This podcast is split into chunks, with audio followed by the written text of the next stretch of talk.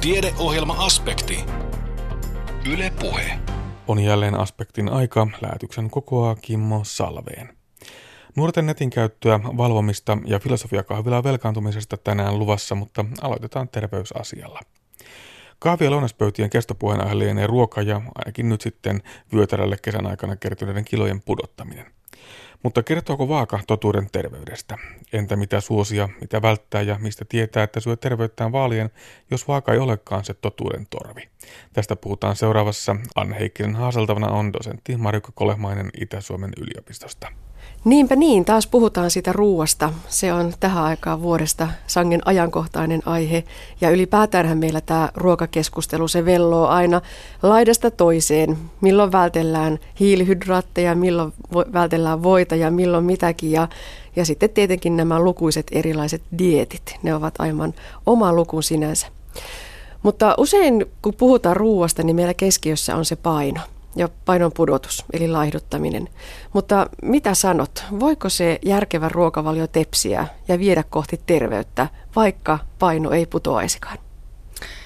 Kyllä, kyllä mä sanoisin niin, että, että jos, jos se ruoka on tavallaan monipuolista, siinä on nämä perusasiat, että on runsaasti kasviksia, runsaasti täysjyväviljaa, kasvirasvoja – ja maitovalmisteet on niitä vähärasvasempia, niin vaikka se paino ei muuttuiskaan, niin kyllä se edistää sitä hyvinvointia ja, ja, ja hyvää oloa. Tuijotammekohan me liikaakin siihen, vaan lukemaan ja ajattelemme, että, että se painon putoaminen on yhtä kuin hyvä terveys ja, ja hyvä ruokavalio?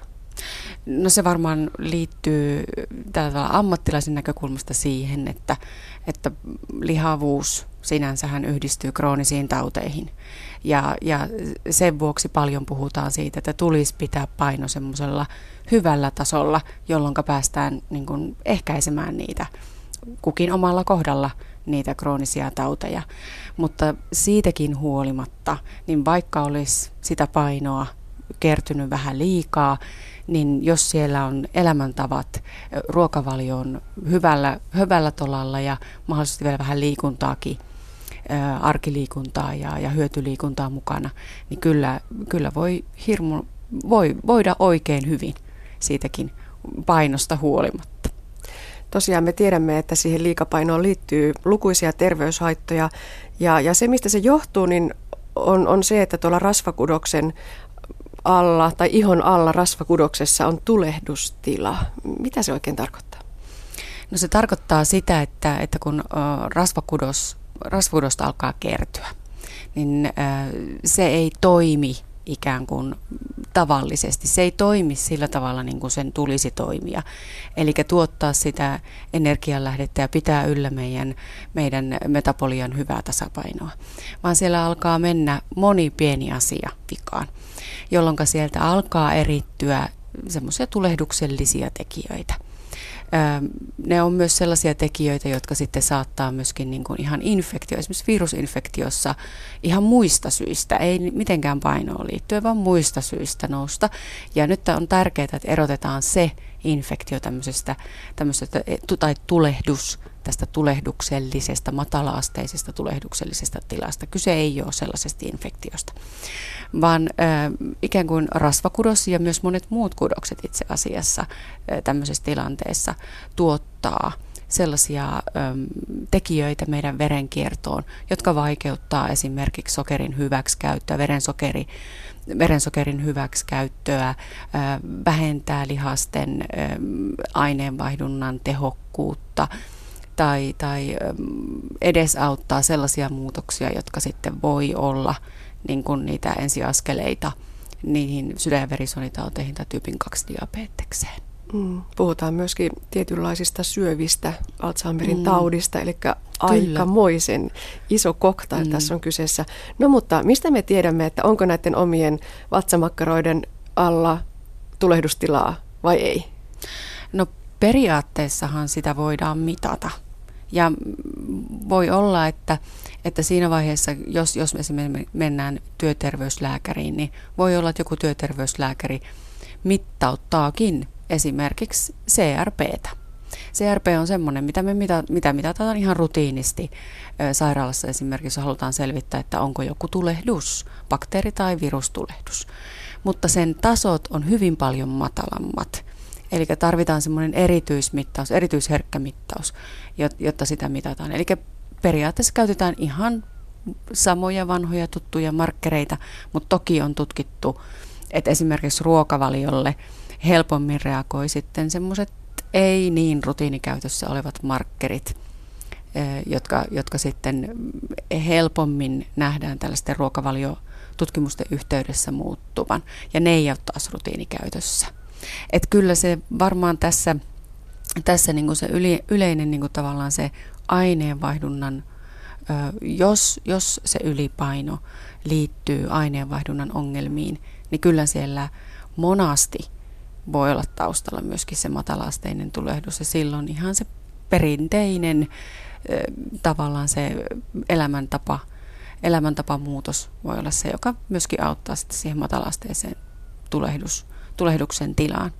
Semmoinen asia vielä haluan sanoa tuosta, että kun aloitettiin siitä lihavuudesta, että, että ei se lihavuus sinänsä, että voihan laihakin ihmis, ihminen tai henkilö voida, tai hänen aineenvaihduntansa voi olla aivan, aivan sekaisin johtuen, vaikka hän on normaali paino ja jopa laiha, mutta jos hänen muut elämäntapansa ja syömiset, liikunnat, muut on vinksallaan, niin voi olla ihan yhtä lailla altis kroonisille taudille, taudeille kuin, kuin, yli, jos on, kuin jos on ylipaino. No mutta jos haluaa sitä omaa tulehdustilansa pitää kurissa tai, tai vaikka päästä sitä kokonaan eroon, eli mennä sinne kohden terveyttä, niin tuota, tietenkin se kysymys on aina se, että no mitä sitten pitäisi syödä. Meillä on olemassa tämmöinen kuin pohjoismainen ruokavalio, joka kuulostaa kovin tutulta. Mistään ihmeellisestä uudesta ei ole taaskaan kysymys. Ei taaskaan. Täytyy sanoa, että tämä tavallaan ravitsemusasiantuntijuus tässä ei ole tuonut, tuonut taaskaan mitään semmoista uutta ja ihmeellistä, yhtä pilleriä tai nappia, millä tämä systeemi muuttuu, vaan edelleenkin tukeudutaan niihin tarkkaan harkituihin pohjoismaisiin ravitsemussuosituksiin. Ja, ja ähm, siellähän korostetaan nimenomaan äh, tuttujen meille, meille tuttujen pohjoismaisten kasvisten, vihannesten ja juuresten käyttöä, täysyväviljaa. Meille tyypillistä täällä Suomessa on syödä paljon ruisleipää ja sehän, sehän me useimmiten syödään perinteisesti täysjyväisenä, mikä, mikä on erityisen kannatettavaa. Lisäksi kala on semmoinen, joka, joka on yksi tärkeä osa tätä tämmöistä tasapainoista ruokavaliota. Kasvipohjaiset rasvat, se ei ole ihan ehkä semmoinen perinteinen pohjoismainen tai suomalainen valinta, mutta erittäin hyvin, hyvin sopii tähän, tähän pohjoismaiseen ruokavalioon nykyään. Eli rypsiöljy, en voi alleviivata enempää sitä, se on, se on erinomainen vaihtoehto ja kasvipohjarasaiset margariinit. Ja sitten maito, ei pidä unohtaa maitoa, se on meille hyvin tyypillinen ja perinteinen, mutta sieltä olisi hyvä valita niitä vähän rasvasia ja rasvattomia vaihtoehtoja, jolloin vähennetään sen tyydyttyneen, tyydyttyneen ää, eläinperäisen rasvan määrää. Ja toisaalta sitten taas valita lihasta sellaisia vaaleita ja vähän vähän rasvasempia vaihtoehtoja, joka sitten taas vie sinne samaan suuntaan. Sen lisäksi, että, että suositellaan paljon meille tyypillisiä kasviksia ja vihanneksia, niin ei pidä unohtaa meidän marjoja. Erityisesti Suomessa, mutta toki muissakin Pohjoismaissa, meillä on valtava luonnonvara noin meidän villit marjat, jotka kasvaa metsissä. Ja, ja se on yksi semmoinen, mitä me on haluttu tuoda tähän mukaan Suomesta käsin näitä, tähän nimenomaiseen pohjoismaiseen ruokavalioon. Että muistetaan ne marjat. Me saadaan sieltä runsaasti hyvää. Tämä nyt ihan vastikään julkaistu tutkimus on osa laajempaa pohjoismaista Sys Diet-tutkimushanketta. Markka Kolehmainen, mistä siinä oikein on kysymys? No siinä oli, tämä oli tämmöinen iso pohjoismainen konsortio, jossa haluttiin selvittää sitä, että, että voidaanko, voidaanko pohjoismaisittain muodostaa erinomainen ruokavalio. Minkä takia lähdettiin tällaiseen, niin useinhan tämä meidän erityisesti suomalainen ruokavalio liitetään sydän- ja verisuonitauteisiin ja runsaaseen sydänkuolleisuuteen. Mutta me tiedetään tietenkin jo nyt, että, että meillä on mahdollisuuksia eh, siihen, että me pystytään omilla paikallisilla elintarvikkeilla, ruoka-aineilla saada erinomainen ruokavalio aikaiseksi. No sitten me tiedetään kansainvälisestä tutkimuksesta, siihen aikaan kun aloitettiin, niin pohjoismaisesta ruokavaliosta ei sinänsä ollut hirveästi näyttöä. Nyt sitä alkaa olla kyllä tämän ja muiden, muiden tutkimusten perusteella. Mutta aiemmasta tieteellisestä kirjallisuudesta me kaikki tunnetaan Välimeren ruokavalio ja kuinka se on niin hyvä. Ja, ja tota, mutta se on hankala noudattaa täällä paikallisesti, koska siihen, liit- siihen sisältyy sellaisia ruoka-aineita, jotka on meille ikään kuin tuontitavaraa. Jotkut on suht helppo liittää osaksi meidän ruokavalioon, mutta toiset on aika hankalia. Ja, ja lisäksi siihen tietysti liittyy tämä paikallisuus ja tavallaan siinä mielessä tämä ympäristö, ympäristövaikutuksetkin. Ja me haluttiin tavallaan äh, tutkia sitä, että voidaanko tämmöinen Välimeren ruokavaliosta poimitut äh, erinomaiset äh, osaset ikään kuin kääntää pohjoismaiselle ruokakielelle. Ja, ja esimerkiksi oliiviöljy, me toki aiemman tutkimuksen perusteella sitten käännettiin rypsiöljyksi ja, ja muiksi ö, kasviperäisiksi rasvoiksi, ö, sikäläiset täysjyväviljat pohjoismaisiksi täysjyväviljaiksi, rukiiksi, täysjyväkauraksi, jonkun verran oli täysjyväohraa, mutta tietenkin sitten täysjyvävehnää myöskin. Sen lisäksi tämä runsas vihannesten, sikäläisten vihannesten ja hedelmien käyttö sitten taas käännettiin täällä paikalliseksi vihanniksi, kasviksiksi, juureksiksi, joita meitä, meillä helposti on saatavilla. Ja, ja lisäksi sitten ne ö, pohjoismaiset marjat, pohjoismaiset hedelmät. Että, et, nimenomaan omena päärynä tuli tuolta Tanskan suunnasta, kun tämä on pohjoismainen konsortio, mutta sitten taas täältä pohjoisemmasta käsin tuli ne marjat mukaan. Mustikka, mansikka, herukat, vadelmat, mitä, mitä nyt sitten saatiin näinkin isoon tutkimukseen sitten helposti kaikille, kaikille nautittaviksi. No mutta meillä on tämmöiset kansalliset ravitsemussuositukset. Varmasti näin on jokaisessa Pohjoismaissa. Mihin me tarvitsemme vielä erikseen sitten näitä tämmöisiä yksittäisiä ruokavaliotietoja? No ruokavaliotieto, monestihan suositukset perustuu toki tuntemukseen ruokavaliosta ja, ja perinteisesti on kovasti tutkittu ruoka, ravintoaineita. Eli kuinka paljon me saamme energiaa ja kuinka paljon proteiinia ja kuinka paljon rasvaa, vitamiineja ja kivennäisaineita. Mutta nyt ä, alkaa enemmän ja enemmän olla tutkimusnäyttöä siitä, että, että tavallaan ruoka-aineina voi olla, että, että tavallaan niin kuin samat ravintoaineet voidaan koostaa monilla eri tavoilla. Ja siitä kautta tulee se niin kuin tavallaan ruokavalion merkitys ja se, se ruokavalion kokonaisuuden merkitys tieteellisessä tekstissä puhutaan usein dietary patterns, eli on tämmöisiä kokonaisuuksia, joista niin kuin voidaan, että et tavallaan se sama hyvä ravintoainekoostumus voidaan saada monella eri tavalla koostettua. Ja pohjoismaisittain me voidaan koostaa se yhtä edullinen ruokavalio sitten pohjoismaisilla elintarvikkeilla. Ja toisaalta onko myöskin näin, että me emme syö sitä yksittäistä ravintoainetta, mm. vaan syömme niitä kokonaisuuksia. Ja voi olla niin, että ravintoaine vaikuttaa vain siksi, että siinä ympärillä on jotain muuta. Että jos sen ottaa purkista pelkkänä ravintoaineena, vaikutus ei ole sama kuin ruokavaliosta. Juuri näin. Nimenomaan näin. Onhan meillä näyttöä siitä, siitäkin, että, että jos otetaan yhtä ravintoainetta, yhtä yksitö, yksittäistä ravintoainetta, niin sillä voi olla jopa ikäviäkin seurauksia sitten pitkällä tähtäimellä, mutta ruokavalion kokonaisuutena me nimenomaan emme syö niitä ravintoaineita, vaan me syömme ruokaa. Ja ne meidän syömämme ruuat muodostaa se meidän ruokavalion. Ja kun siellä pääsee eri ravintoaineet kosketuksiin toisiinsa ja vaikuttamaan yhdessä, niin me saamme, saamme siitä sitten niin kuin sen kokonais, kokonaishyvinvointia tukevan paketin sitten hyvin. No mutta nyt on julkaistu juuri tämä uusin tulos siitä, että pohjoismainen ruokavalio vähentää tulehdusgeenien toimintaa rasvakudoksessa. Mitä seuraavaksi? Onko hankkeella vielä julkaisemattomia tutkimuksia? Hankkeella on valtava määrä julkaisemattomia tutkimuksia, voisin, voisin kuvitella, ja, ja tiedänkin jo, jo useita kymmeniä, jotka, jotka on työn alla. Öm, muun muassa tähän geeneihin liittyen on myös tutkittu ö, veren mononukleaarisolujen geenien ilmentymistä, joka, joka varmaan tässä pian julkaistaankin jo. Sen lisäksi on, on ihan pian varmaan tulee ulos lehdistä, niin lipidomiikkaan liittyvää, eli tutkitaan verenkierrossa kiertävien rasvamolekyylien muutosta. Eli vähän samaan tyyliin kuin näiden geenien, geenien muutosta, mutta, mutta tutkitaan niitä itse molekyylejä verenkierrosta ja katsotaan tämän dietin vaikutusta siihen.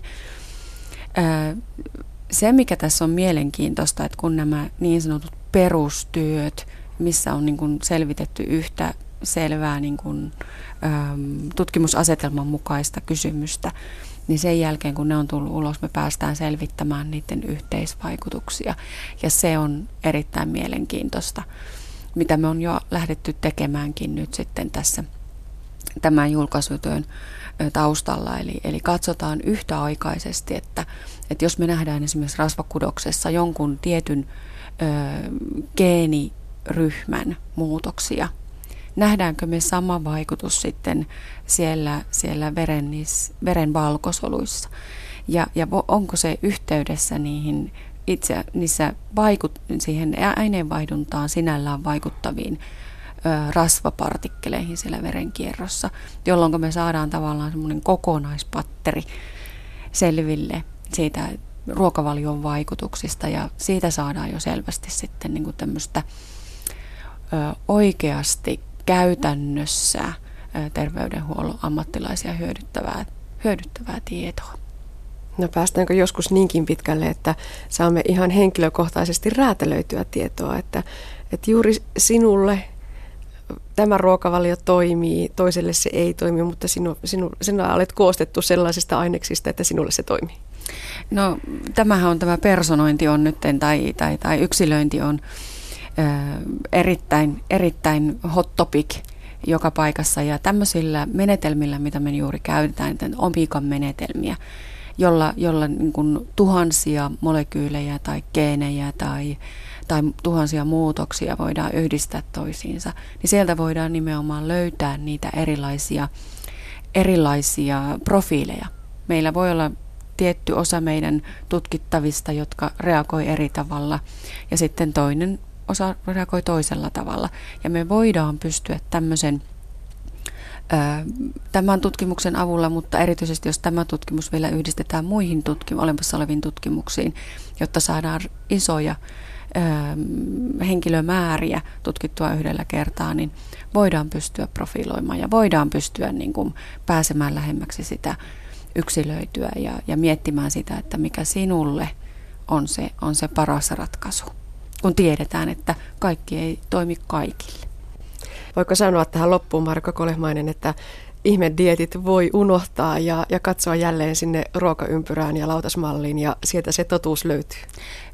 Kyllä, minä olisin taipuvainen tähän nimenomaan tällä tavalla sen, sen muotoilemaan, että, että meille, me, me pystymme niin kuin saamaan erittäin hyvin, hyvin koostetun dietin aikaiseksi tai ruokavalioaikaiseksi ihan meidän omilla tutuilla, tutuilla ruoka-aineilla.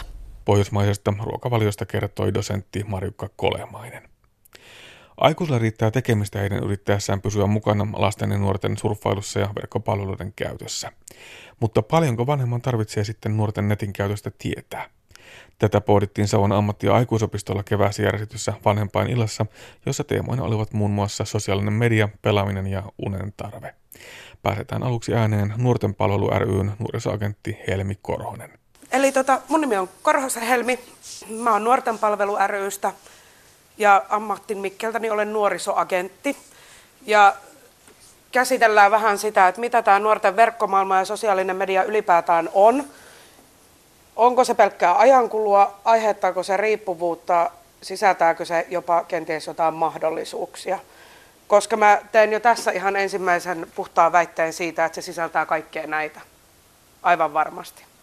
Että ei ole olemassa hyvä netti, mutta ei ole myöskään olemassa paha netti, vaan se totuus on ehkä siellä jossain välissä. Mutta mä oon vähän semmoinen ihminen, että aina, aina tota käydään semmoisia perusasioita ja muita läpi, niin mä aina haluan muistuttaa siitä, että kun puhutaan internetistä, niin internet on yhteenliitettyjä tietoverkkoja. Internet on sitä tekniikkaa taustalla, että internet ei kyllä oikeastaan tee yhtään mitään pahaa. Ainoa paha, mitä internet tekee, niin on se, että sillä menee välillä bitti poikittain, ja sitten se tarkoittaa sitä, että sähköpostit ja muut ei toimi. Et, et internet sinällään ei ole mikään pahantekijä, ei meidän nuorille eikä vaaranna kenenkään kasvua. Mutta sitten se, että missä vaiheessa me ollaan verkon kehityksessä, me puhutaan Web 2.0 maailmasta, pikkuhiljaa siirrytään tämmöiseen Web 2.5 vaiheeseen, ja kun puhutaan, että, että sitä hallitsee tämä sosiaalinen media, niin se sosiaalinen media on itse asiassa se paikka, eikä se internet, josta meidän tulisi olla ehkä enemmän huolissaan. Käytännössä mitä tuo sosiaalinen media tarkoittaa, niin se tarkoittaa sitä, että se itse sivusto tai palvelu ei ole minkään arvoinen, ellei käyttäjät ota sitä palvelua omakseen. Jos ajatellaan Facebookia, että me kaikki lopetettaisiin siellä kuvien julkaiseminen ja statuspäivitysten tekeminen, niin se muuttuisi kyllä tosi aneemiseksi paikaksi. Todellisuudessa siis me käyttäjät, me jotka katsotaan YouTube-videoita, tehdään YouTube-videoita tai ollaan Facebookissa, niin määritellään se, että mikä arvo sille palvelulle tulee ja millaiseksi se palvelu ylipäätään kehittyy. Eli todellisuudessa se, että miltä tällä hetkellä verkon eri sivustot ja yhteisöpalvelut näyttää, niin on oikeastaan semmoista peilikuvaa siitä, että millaiseksi me ollaan ne haluttu tehdä. Ei pelkästään minä, vaan jokainen meistä, joka siellä Facebookissa on, kehittää sitä joka päivä sillä omalla toiminnalla ja sillä, että mitä sieltä selaa, minkälaisia asioita siellä julkaisee. Eli tämä on se verkon vaihe. Meistä jokainen verkon käyttäjä on siinä mielessä mukavassa asemassa, että me ollaan osallisia ja meillä on mahdollisuus vaikuttaa siihen, että minne tämä laiva kääntyy seuraavaksi. Miltä tämä verkkomaailma tulee näyttämään. Minusta on hyvänä esimerkkinä just kuin YouTube, joka itse asiassa julkaisee suurin piirtein se yhden videon vuodessa, uuden vuoden videon, mutta ei YouTube niistä ole tunnettu, vaan YouTube on tunnettu kissavideoistaan ja ja, ja tota, Pasila-jaksoistaan tai pelivideoistaan ja muista vastaavista. Se, että ne käyttäjät on ladannut sinne sen sisällön, nostaa sen YouTube-arvoa, ei se mitä YouTube-palveluna tekee. Helmi Korhonen, jos jotain, niin ainakin titteli on jännittävä, nuorisoagentti. No kyllä joo, se on mun mielestä ollut hirvittävän hyvä kuvaamaan mun työnkuvaa, joka on hyvin laaja ja tarkoituksena on toimia ehkä semmoisena vähän välittäjänä ja tehdä semmoista agenttihommaa nuorten parissa ja välittää sitten niitä nuorten ajatuksia aikuisille, mutta toisaalta mä teen sitä aika lailla myös toiseen suuntaankin. Te teette etsivää nuorisotyötä ja etsivää nettityötä. Mistä siinä on oikeastaan kyse? Siinä on oikeastaan kyse siitä, että annetaan nuorelle itselleen mahdollisuus määritellä siitä, että minkälaista apua hän tarvitsee, minkälaista apua hän haluaa, minkälaisia teemoja hän haluaa aikuisten kanssa käsitellä. Ja se on myös prosessi, jossa, jossa tota, nuorelle pyritään antamaan niitä työkaluja ja mahdollisuuksia itse toimia oma elämänsä muuttamiseksi. Miten paljon tuo netti näkyy tänä päivänä niissä asioissa? Ihan yleisesti tietysti se on varmaan kanava, minkä kautta te ollaan yhteydessä, mutta miten paljon se näkyy noin niin kuin muuten aiheena? Kyllä se puhututtaa aikuisia. Se puhututtaa aikuisia ehkä enemmän kuin nuoria. Ja mä epäilen, että se johtuu siitä sukupolvikysymyksestä. Että nuorille netti on niin läsnä joka hetkessä ja koko ajan taskussa piippaa ikään kuin puhelin koko ajan, kun olet tunnilla tai muuta. Että nuoret ei enää sillä tavalla niin kuin osaa rajata, että mulla on tämä nettielämä ja muu elämä. Ja sen takia ehkä aikuiset on enemmän huolissaan ja puhuu netistä kuin nuoret sinällään. Se nyt vaan on yksi paikka, missä hengaillaan ja jutellaan kavereiden kanssa. Niin, se on lähinnä tai hyvin pitkälti somen käyttöä esimerkiksi ja se ei periaatteessa hirveän paljon poikkea kuitenkaan siitä, että ollaan kavereiden kanssa vaikka tuolla yhden kaverin pihalla tai kaupungilla. No näinhän se oikeastaan on. Kuitenkin noin 70 prosentilla nuorista se tärkein syy netin käyttöön on ihan puhtaasti sosiaalisuus ja se, että kun kaveritkin on siellä. Ja sitten sen lisäksi siellä paljon pelataan ja kuunnellaan musiikkia ja Muistan nyt tässä, olikohan viime viikolla muista lukeneeni tutkimuksia, että melkein 7 prosenttia koko internetin sisällöstä olisi kissavideoita. Eli se, että on, ollaanhan me ihmisetkin muokattu netistä vähän tämmöinen hauskanpitopaikka eikä pelkästään oppimisen väline. No hauskaa siellä on ja kissavideoita on kyllä omiinkin silmiin sattunut. Onko vähän niin kuin ongelma sitten kuitenkin se, että, että vanhemmat ei oikeastaan niin kuin ymmärrä siitä, että mistä netissä on kyse. Nuoret liikkuu siellä kuin kalat vedessä ja vanhemmat on yksinkertaisesti pihalla. No näinkin ehkä vähän kärjistää, mutta kyse mun mielestä on tosi paljon siitä, että, että aikuiset ei ehkä uskalla rajoittaa sitä verkkokäyttäytymistä. Et jotenkin lähdetään siitä näkökulmasta, että se pelkkä ruutuaika kertoo siitä verkon käytöstä, tai ylipäätään se, että koetaan, että enhän mä voi ottaa lapseltani läppäriä pois. Enhän mä voi ottaa häneltä puhelinta pois. Et mä ainakin itse pyrin aidosti myös kannustamaan siihen, että meillä aikuisena on velvollisuus ja oikeus myöskin kasvattaa nuoria. Siellä on taustalla vaikka sun mitä nettisivuja ja noin on niin esimerkkejä siitä, mitä kaikkea siellä voidaan tehdä. Löytyy YouTubea, löytyy Vovi-sivuja, löytyy naurunappulaa ja muuta. Ja sitten tuohon päälle on lätkästy vielä muutama mobiiliapsin kuva, jotka niin kuin on ehkä nyt se, mikä on vielä leimaa eniten tässä hetkessä sitä nuorten netin käyttöä.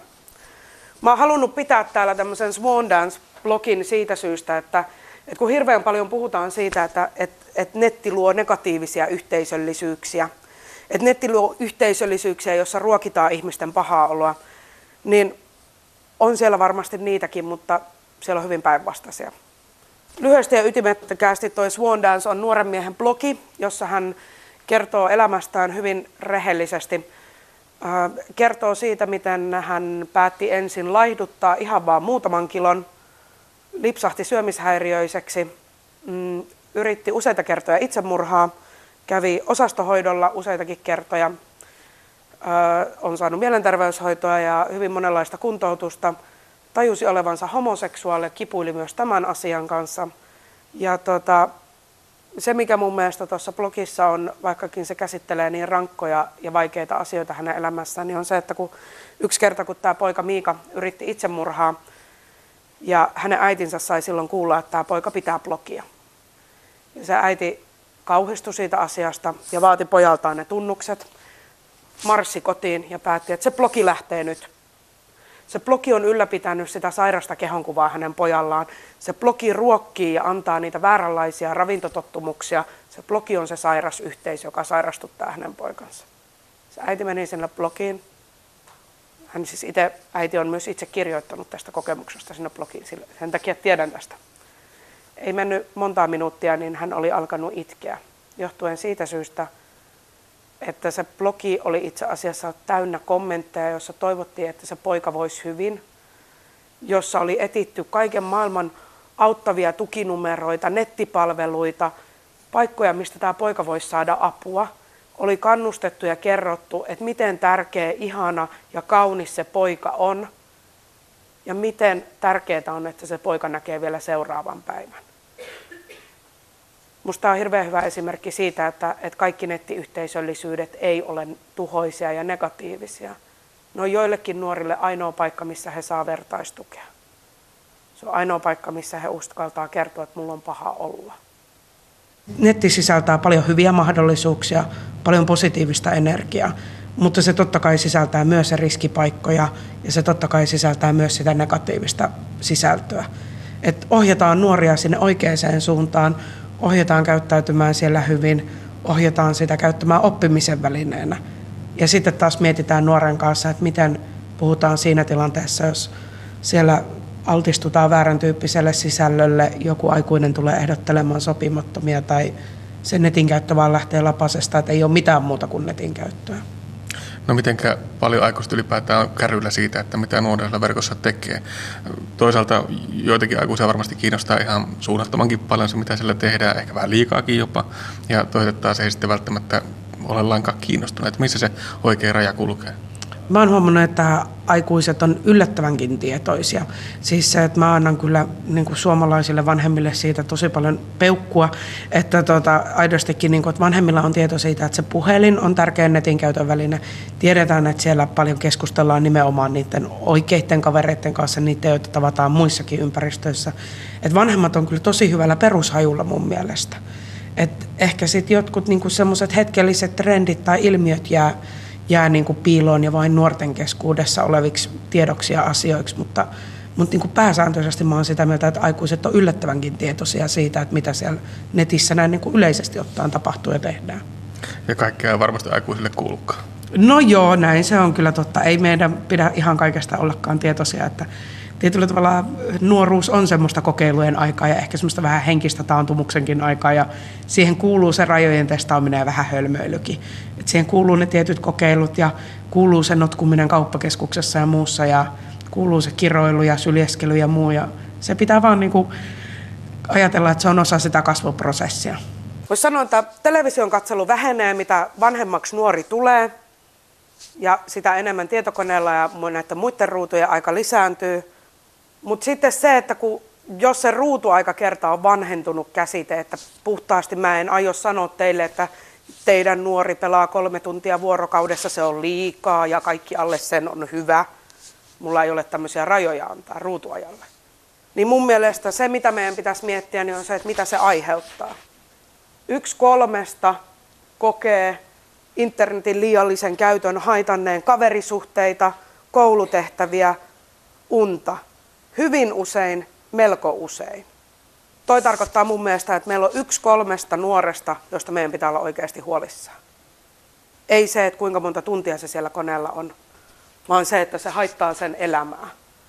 Se haittaa sen oppimista, se haittaa sen kaverisuhteita, se haittaa sen arkea. Se on mun mielestä huolestuttavaa. Tämä tieto on siis EU Kids Online-tutkimuksesta, jossa on 25 maasta haastateltu reilua 25 000 nuorta ja sitten toista heidän vanhempaansa. No, riippuvuus ylipäätään on asia, joka on aika luonnollinen mekanismina. Se liittyy meihin ihmisiin ihan olennaisena osana, se on meihin ikään kuin vähän koodattu. Ja se liittyy siihen, että meillä jokaisella on tarve kokea mielihyvää. Me halutaan, että meistä tuntuu hyvältä hirveän yksilöllistä. Voisi sanoa, että tota, mikä tahansa asia, mistä me saadaan mielihyvää, voi aiheuttaa meille riippuvuuden. On olemassa toiminnallisia riippuvuuksia, että saa mielihyvää siivoamisesta ja siisteydestä. Joku toinen taas siitä pelaamisesta ja neljäs kuntoilusta. No kun mä puhuin siitä ruutuajasta, niin se, että jos mä ajattelen vaikka peliharrastajaa tai muuta, joka pelaa vaikka kolme tuntia oman porukkansa kanssa illalla netissä, niin musta se ei ole pelottavaa se, että hän kehittää silmäkäsikoordinaatiota, reaktiointikykyä, tunteiden säätelyään ja ylläpitää sosiaalisia suhteita. Kolme tuntia kehittävää toimintaa ei mun mielestä ole huono asia. Mutta sitten jos puhutaan varsinkin alta 18-vuotiaasta, joka päivittäin edes 5 minuuttia tai 15 minuuttia päivittäin katsoo netissä K18 pornografista sisältöä, raakaa seksuaalista sisältöä tai väkivaltaa, niin mun mielestä se on totaalisen paljon ruutuaikaa ja se on aivan liikaa ruutuaikaa siihen sisältöön. Sen takia mulla ei ole sanoa, että tämä ruutuaika on hyvä ja tämä huono. Se sisältö on se, mikä määrittelee, onko se ruutuaika liikaa vai liian vähän vai sopivasti. Se sisältö on se, joka altistaa, ei niinkään se puhtaasti tietty aika, mitä verkossa käytetään.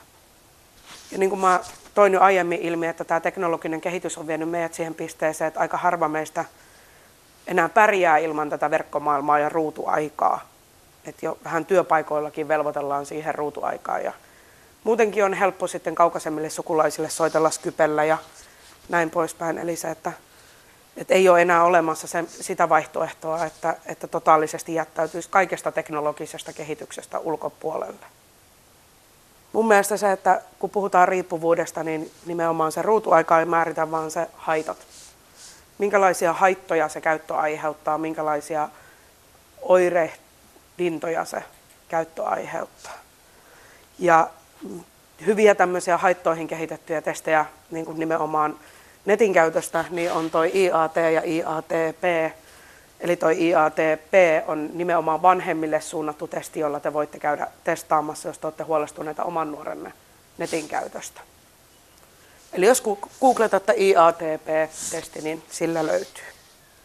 Ja sitten IAT on se, että jos joku nuori on itse huolestunut, niin voi käydä sitä kautta testailemassa, että miltä se näyttää nämä haitat, miltä nämä indikaattorit näyttää. Mutta kun kyseessä on nettitesti, niin tiedetään, että se nyt ei ole suora diagnoosi, vaan ehkä suuntaa antava työkalu, jolla voi lähteä miettimään, että pitäisikö tähän paneutua enemmänkin. Missä vaiheessa sitten, ää, sitten pitäisi olla huolissaan siitä, että netissä joko notkutaan liikaa tai ollaan ehkä, ehkä tämmöisten huonojen asioiden parissa siellä? Nuoret kyllä yleensä lähtee oirehtimaan aika rajustikin mahdollisesti siitä, jos he kohtaa säännöllisesti ja vahingoittavaa materiaalia netissä. Että se voi niin kuin vaikuttaa yöuniin. Näin nuoret on itse kommentoinut, tulee nähtyä painajaisia, vaikuttaa koulutyöhön, vaikuttaa siihen, siihen tota valvomiseen, ei saa unta, ruokahaluun, hyvin kokonaisvaltaisesti itse asiassa. Et oikeastaan siinä vaiheessa, että kun se nuori alkaa oirehtia ja rupeaa näyttämään hirveän väsyneeltä tai lopettaa syömisen tai yhtäkkiä syö kolme kertaa sen, mitä aiemmin, tai jotain muuta tämmöisiä isoja muutoksia sen nuoren elämässä niin kuin arjessa tapahtuu, niin silloin mä rupeisin olemaan huolissani ja miettimään, että missä se syy on ja lähtisin sitä nuorta jututtamaan, että onko jotain tapahtunut. Myös unesta puhuttiin tuossa illassa. Netissä roikkuminen ja pelaaminen nipistävät nimittäin monesti uniaikaa. Kuopion kaupungin opiskeluhuollon psykologi Evelina Ulvinen patistelikin tilaisuudessa niin nuoria kuin aikuisiakin kiinnittämään unen määrään ja laatuun riittävästi huomiota. Evelina Ulvinen, hyvin usein kun puhutaan nuorista ja nuorten koulunkäynnistä, niin mm. nimenomaan nämä uniasiat nousee esiin. Mistä se johtuu, että nämä on niin paljon tapetilla? Jaa, ehkä nuoruusikä on sellainen, että, että semmoinen niin kuin säännöllisen vuorokausirytmin noudattaminen on aika haasteellista verrattuna muihin, muihin muihin ikäisiin. Sitähän on hirveästi kaiken näköistä juoksua ja, ja kaverit netissä ähm, kilauttelee koko ajan yksityisviestiä tai jotakin muuta vastaavaa. Kyllä, et tunnit vuorokaudessa ei tahdo riittää kaikkea, mitä nuoret, nuoret haluaisi ehtiä tekemään samoja ongelmia sitä on varmasti meillä, meillä aikuisillakin. Mistä syystä sitten, että ennen kaikkea näiden nuorten kohdalla pitäisi sitä unesta pitää kiinni, että sitä riittävästi saa? Jos ajatellaan vaikka opiskeluelämää, niin kyllähän ne vaatimuksetkin on aika, aika kovat sitten päivisin, että täytyisi jaksaa, jaksaa olla virkeänä sitten ne, ne päivät ja jaksaa keskittyä asioihin.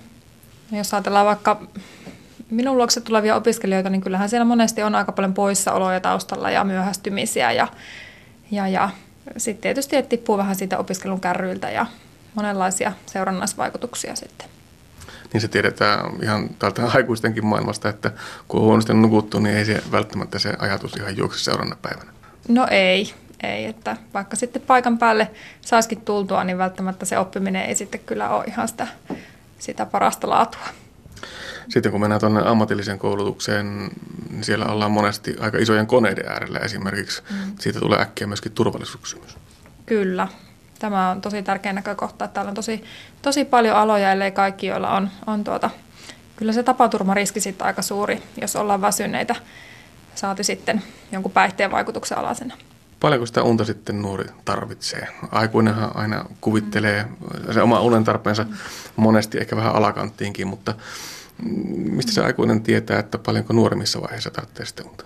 No tämmöisiä tuota, ohjeita on itse, itse kuullut ja lukenut, että noin yhdeksän tuntia olisi se nuorenkin tarvitsema unen määrä, vaikka se paljolta kuulostaa. Niin yksittäinen huonosti nukuttu yö varmasti vielä menee ja siitä helposti toipuu, mutta jos siitä tulee tapaa, että nukkuu liian vähän, niin kyllähän se pikkuhiljaa ne, ne vaikutukset sitten kasaantuu ja alkaa väsymyskin kasaantua monesti se yö saattaa venyä sinne pikkutunneille asti, jos vanhemmat ei ole välttämättä vahtimassa tai sitten eivät edes huomaa, vaikka olisivatkin kotona, ää, kun pelaillaan ennen kaikkea ja roikutaan netissä.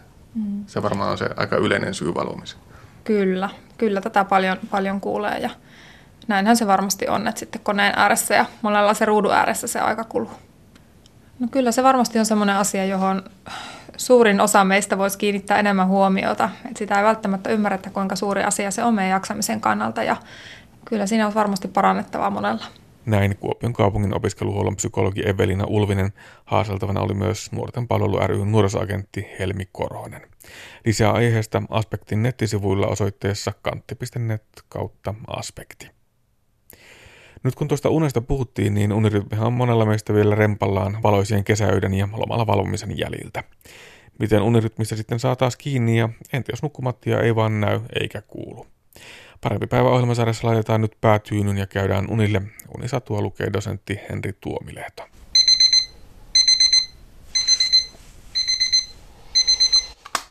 No mä luulen, että se on yksilöllinen asia, että toiset ihmiset on, niin kuin pystyy ihan tuosta noin vaan kääntämään sen niin kuin vuorokaudessa sen asian ihan, ihan tuota ennalleen.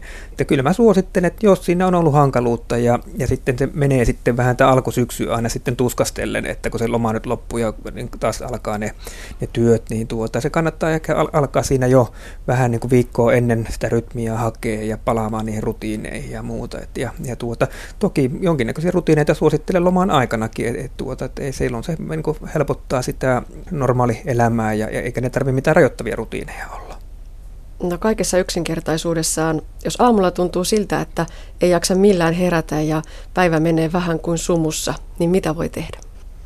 Jos ihminen huolehtii näistä tästä perusunenhuollosta omasta mielestään niin kuin hyvin, eli siellä niin kuin on päivittäistä liikkumista, käydään ulkona ja ravitsemusasiat on, on kunnossa, että sen jälkeen vielä annetaan sille unelle, eikä arkipäivänä mennään kuitenkin riittävän aikaisin niin kuin nukkumaan.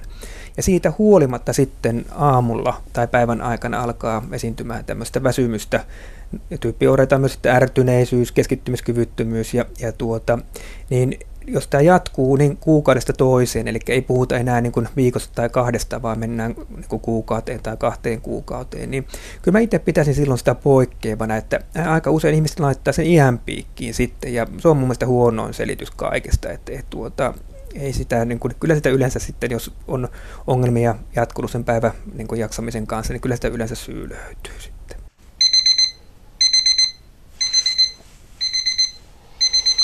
vähän unisilla ihmisillä esiintyy enemmän ylipainoa, tyypin 2 diabeettista, sydänsairastavuutta.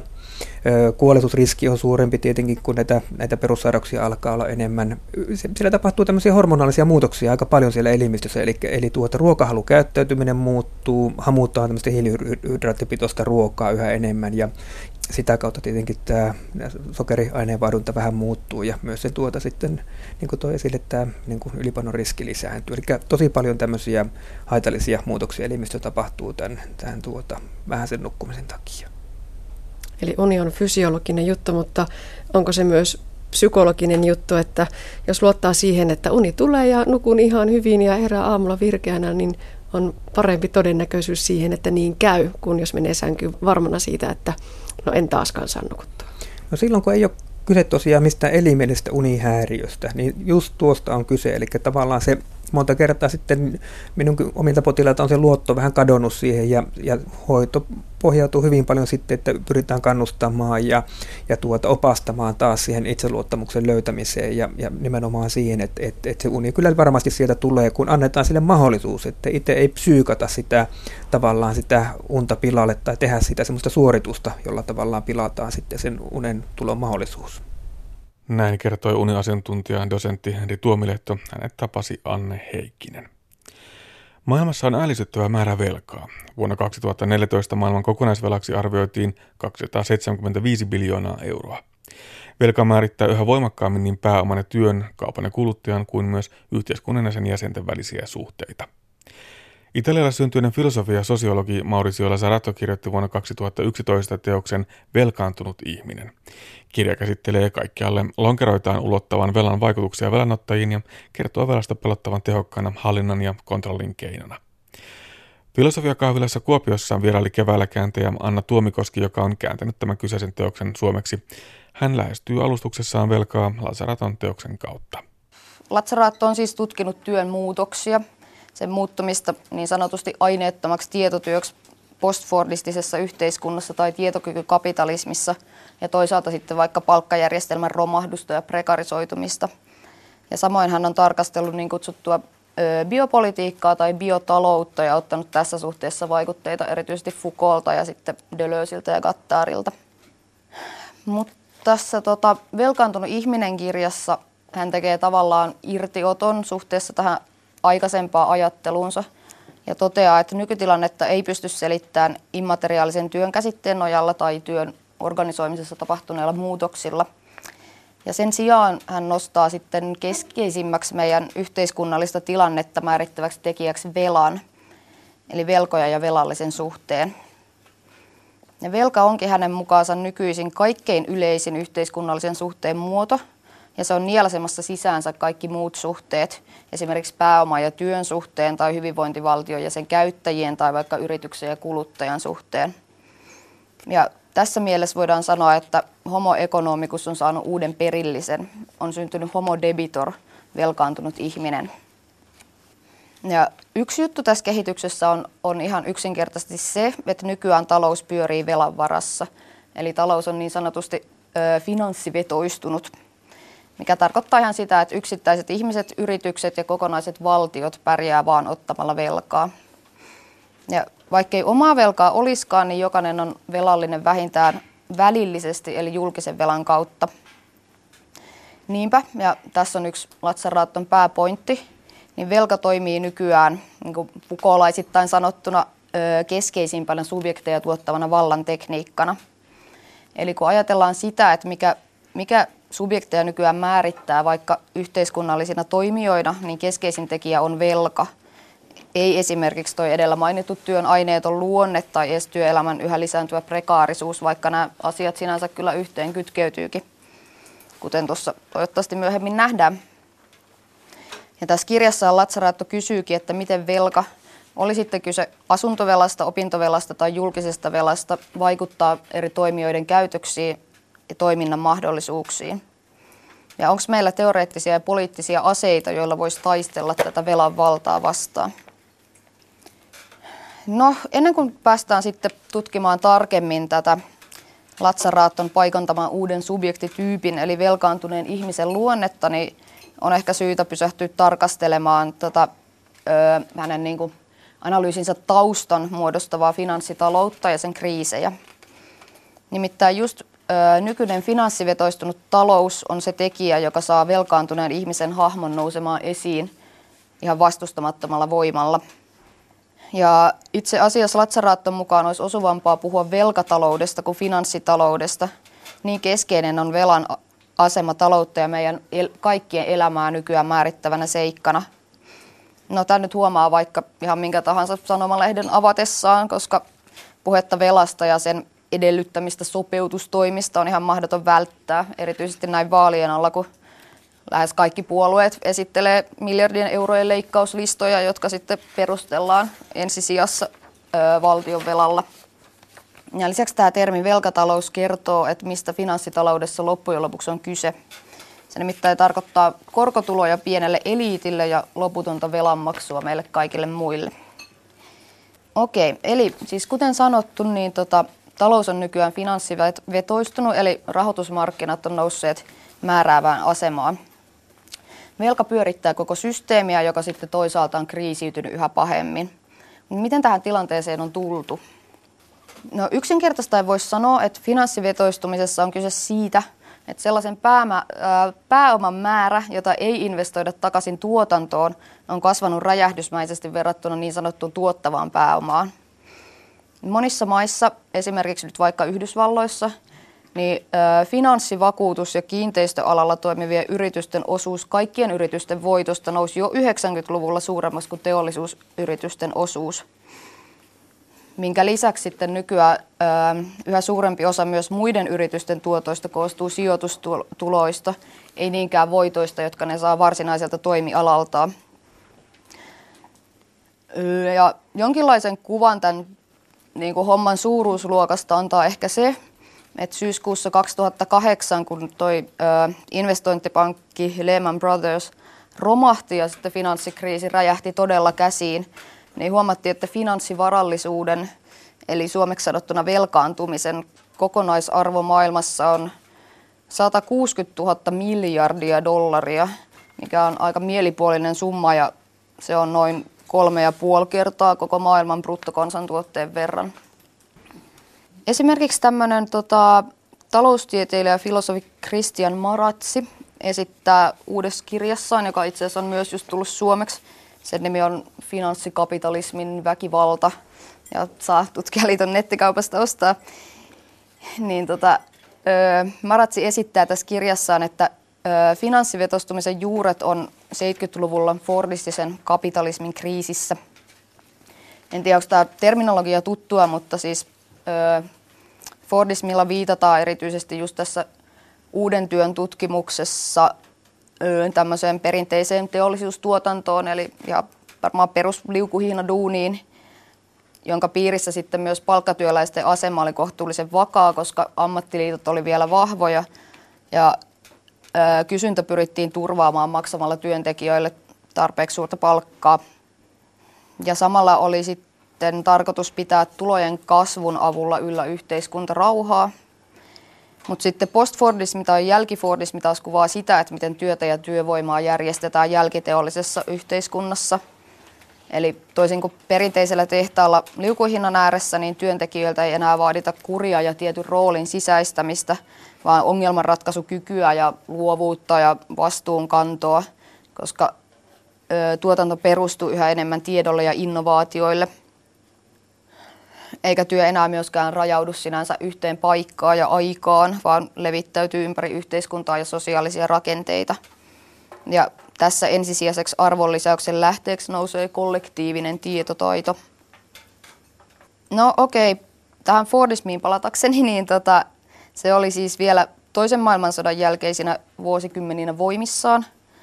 Eli silloin oli vallalla ikään kuin tämmöinen pääoman ja teollisen työväen luokan solmima yhteiskunnallinen kompromissi, joka takasi toisaalta riittävän työvoiman saatavuuden ja kulutuskysynnän ja sitä kautta tasaiset voitot kapitalisteille ja toisaalta taas sitten työläisille palkkojen nousu ja hyvinvointipalvelujen kautta kohoavan elintason.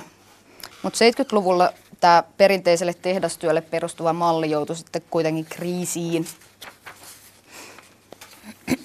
Tämän mainitun Maratsin mukaan tietty finanssivetoistumisen vaihe kuuluu yleisesti ottaen kaikkiin talouden sykleihin – käytännössä syklin loppuvaiheeseen, jolloin tuotannosta saatavien voittojen kasvu jostain syystä pysähtyy.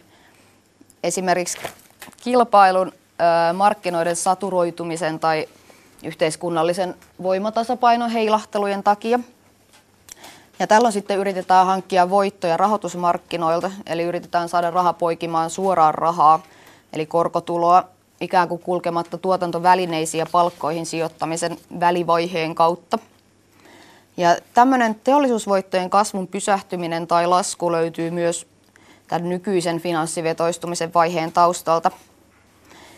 Eli kun tosiaan tämä vanha tuotantomalli 70-luvulla kriisiytyi, niin tultiin tilanteeseen, jossa teollisuustyöläisten työstä ei enää kyennyt imemään lisäarvoa ja koko järjestelmän teknologiset ja taloudelliset perustat romahti. Mutta erona entiseen, niin nyt tämä finanssivetoistuminen ei kuitenkaan ole vain hätäkeino yhden taloudellisen syklin loppuvaiheessa, vaan se on rakenteellistunut. Eli toisin sanoen tässä jälkifordistisessa maailmassa niin kutsuttujen reaali- ja finanssitalouden ero on kumoutunut ja talous kokonaisuudessaan toimii rahoitusmarkkinoiden logiikan mukaisesti. Ja tämä nyt voi huomata vaikka siitä, että osakkeenomistajien etu on se ainut asia, joka ohjaa yritysten päätöksiä, oli ne sitten tuotannon näkökulmasta niin ympäristöstä tai työntekijöistä puhumattakaan, niin kuinka älyttömiä tai tuhoisia tahansa. Eli mitään muuta mittaria taloudelliselle toiminnalle ei oikeastaan löydy kuin osakkeen arvo seuraavalla vuosineljänneksellä. Mut nyt ollaan siis tilanteessa, jossa lisäarvoa tai voittoa on haettava muualta kuin varsinaisesta tuotantoprosessista – ja Maratsi toteaakin, että finanssimarkkinat ei nykykapitalismissa ole jonkinlainen reaalitaloudesta irronnut loismainen voima, vaan päinvastoin rahoitusmarkkinat on nykykapitalismille välttämätön instituutio. Öö, reaalitalous ja rahoitusala elää ikään kuin symbioosissa. Ja finanssivetoistuminen on, on tämän jälkifordistisen tuotantomuodon kääntöpuoli, uusia arvontuotantoprosesseja vastaava pääoman kasautumisen muoto. Eli, eli postfordismissa, postfordismissa tämä arvonlisäysprosessi ulkoistetaan tehtaasta yhteiskuntaan kierro- ja uusintamisen alueille. Ja näin hankittu voitto sitten puolestaan valuu suoraan finanssimarkkinoille, ei palkkoihin. Ja palkkatulojen osuus BKTstä onkin viimeisten 40 vuoden aikana laskenut kaikissa OECD-maissa, mihin liittyy myös tuloerojen raju kasvu. Ja toisaalta sitten kun työsuhteet muuttuu yhä epävarmemmiksi ja huonommin palkatuiksi ja jopa täysin maksamaton työ nousee tärkeää osaa, niin on selvää, että kulutuskysyntä ei voi enää nojata palkkatuloihin. Ja kuten tämä Latsaraatto toteaa, niin paradoksi on siinä, että työntekijän ja tuen saajan on ansaittava ja käytettävä mahdollisimman vähän rahaa, jotta työn kustannukset ja sosiaaliturvamenot saataisiin painettua alas, kun taas sitten kuluttajan on kulutettava mahdollisimman paljon, jotta tuotannolle olisi kysyntää. Mutta nykykapitalismissa työntekijä, tuen saaja ja kuluttaja on kuitenkin yksi ja sama henkilö. Ja finanssitalouden pitäisi sitten niin kuin ratkaista tämä solmu. Ja tässä kuvaa astuukin tämän finanssivetoistumisen ja korkotulon toinen puoli, eli velkaantuminen. Eli lisäkysyntää luodaan ennen kaikkea ajamalla ihmiset kuluttamaan velaksi. Ja tästä kehityksestä voisi antaa esimerkkinä vaikka tämmöisen tilaston, minkä mä kaivoin esiin, mistä näkyy, että tota, Suomessa kotitalouksien velkaantumisaste, mikä siis tarkoittaa velan suhdetta käytettävissä olevaan tuloon vuositasolla, niin oli viime vuoden lopussa 122 prosenttia – siinä missä se oli vuonna 1975 alle 40 prosenttia. Ja Jenkeissä taas tämä luku on yli 150 prosenttia ymmärtääkseni. No, mistä näissä finanssikriiseissä siis on kyse? Koska eikö voisi ajatella, että jos saa teetettyä työt ilmaiseksi ja kulutus pyörii velan varassa, niin kapitalismilla menisi paremmin kuin hyvin. Itse asiassa voitaisiin ajatella, että pääoma on tässä saavuttanut jonkinlaisen pyrhoksen voiton – Maratsin mukaan kriisit kertoo finanssivetoistuneen kapitalismin rakenteellisesta heikkoudesta. Kun pääoma on tuhonnut perinteisen järjestäytyneen työväenluokan, niin se on horjuttanut myös omaa perustaansa. Palkkatyösuhteen romuttaessaan se on nimittäin menettänyt kykynsä palauttaa likvidi raha takaisin tuotantoon palkkoja ja kulutuksen kautta. Eli raha päätyy suoraan finanssimarkkinoille ja muuttuu tuottamattomaksi rikkaudeksi. Ja sikäli kun modernissa kapitalismissa lisävarallisuuden lähteenä toimi investoinnit tuotantoon, niin nykytilanteessa, jossa raha kulkee suoraan finanssimarkkinoille niin sanotusti kulkematta lähtöruudun kautta, niin todella on kyse kapitalismin järjestelmäkriisistä, ei siis esimerkiksi vain rahoitusmekanismien epäonnistumisesta. Edellä kuultiin siis Filosofia kahvilasta taltioitu Anna Tuomikosken alustus, jossa hän lähestyi ihmisen ja yhteiskunnan velkaantumiskehitystä Suomessakin äskettäin piipahtaneen Italialla syntyisen filosofi ja sosiologi Maurizio Lasaraton kirjoittaman teoksen kautta. Tuomikoski on siis itse kääntänyt tuon Lasaraton teoksen Velkaantunut ihminen suomeksi. Aihe ei suinkaan pääty tähän, viikon päästä pohditaan velkaantumista lisää. Mutta näin päättyy tämänkertainen aspekti. Edellä kuultu alustus kokonaisuudessaan ja lisää aiheistamme osoitteessa kantti.net kautta aspekti.